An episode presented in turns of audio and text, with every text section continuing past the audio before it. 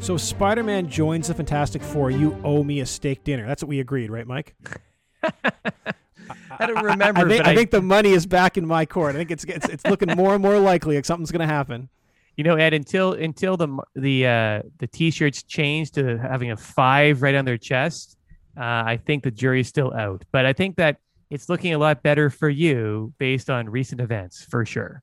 Yeah, my odds have shifted. I think the fact that nothing has happened so far, that it's been a month or so now since the rumors were spreading and nothing's been happening. I was worried that I was going to be out a stake, but now all of a sudden the Human Torch is like putting a fire in the air, saying let's work together. And hey, it looks like at least the Human Torch and Spider-Man are doing some stuff. It's like, was it an addition?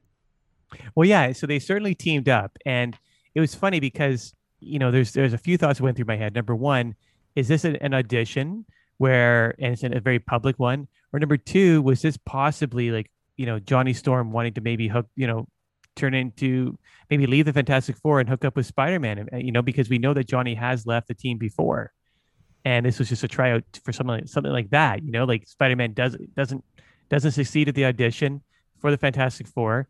And then the Torch thinks that they might be a good partnership, and they test it out in the streets. But, you know, maybe instead of the Fantastic Five, we're going to have like the Terrific Two and I don't even know what the something threes. The three, I think. Yeah, we're kind of out of adjectives, but I think though, how did you feel about what they were doing though? I mean, it didn't seem a little reckless.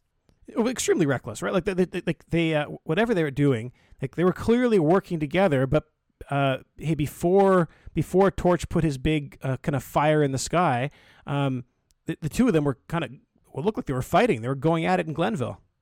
Yeah, they were sparring, and because like it wasn't like they were. I mean, both of these individuals are super powerful. Like I would think that if one wanted to kill the other, right, or seriously hurt them, they could have done it, but they didn't. You know, Spider-Man's very strong and agile, but he didn't, you know, really attack the Torch in that way. And the Human Torch could just easily light him on fire. So they didn't do that. So it looks like they were just practicing, but they were practicing on the buildings or in the streets all around people all throughout Glenville. And so I think that people will be rightly outraged on that reckless and irresponsible activity.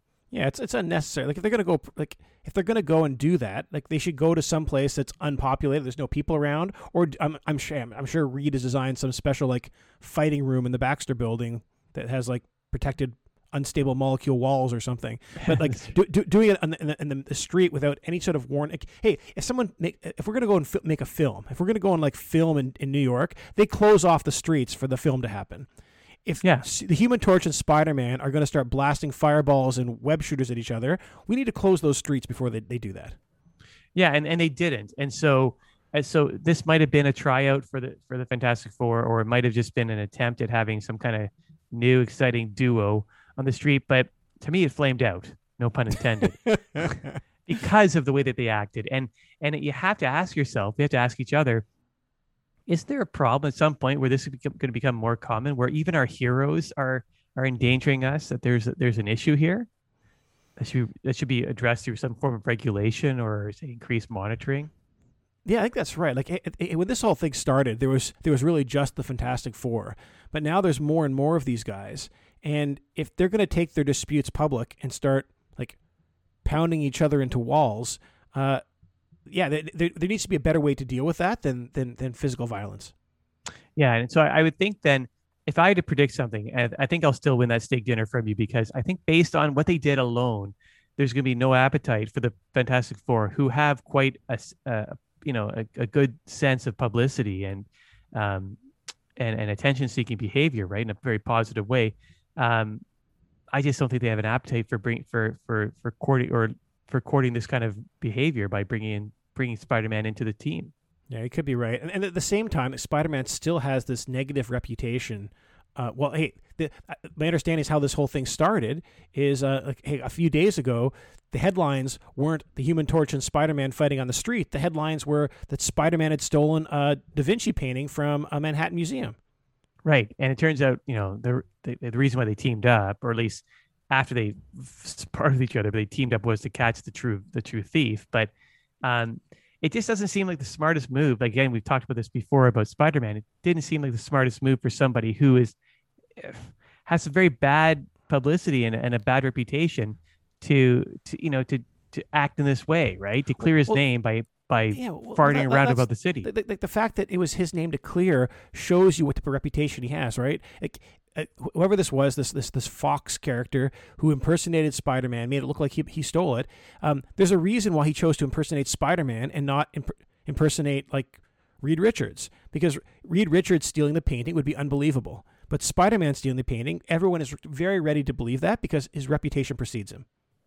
Right. And also the fact that he's easy to impersonate because all you have to do is put on a mask, that's true. And he's Spider-Man. And I guess, if you really want to go through it, it has to be a certain build and certain athleticism and swing from buildings, but you could probably get far along the way on this one to disguising yourself by just wearing this Spider-Man mask, which I'm sure you could buy in many places. Yeah, I think at this point, anytime Spider-Man is accused of doing something wrongly, we have to assume it's an impersonator, unless Spider-Man was actually seen like climbing a wall or swinging on a web. So, some dude in a Spider-Man costume no longer will convince me that Spider-Man is guilty.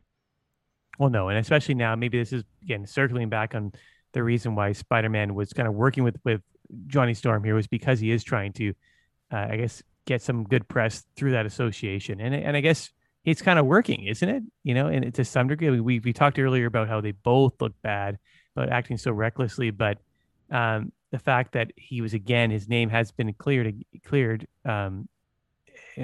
makes you think that maybe he's been falsely accused before. Yeah, well, we know he's been falsely accused before. There's been more than one occasion now where Spider-Man was accused of something that later came out that it was someone impersonating him. I think it's just, frankly, it's very easy to, like, as you said, it's very easy to impersonate someone in a costume. If you and I could probably pull off impersonating Spider-Man, or at least after a couple of weeks of working out and just getting a little bit more in shape, but I'm pretty sure we could not impersonate the Human Torch, not without like third-degree burns. No, and I think that if we're talking about betting steak dinners, it'll take more than a few weeks to get in shape. Spider-Man shape.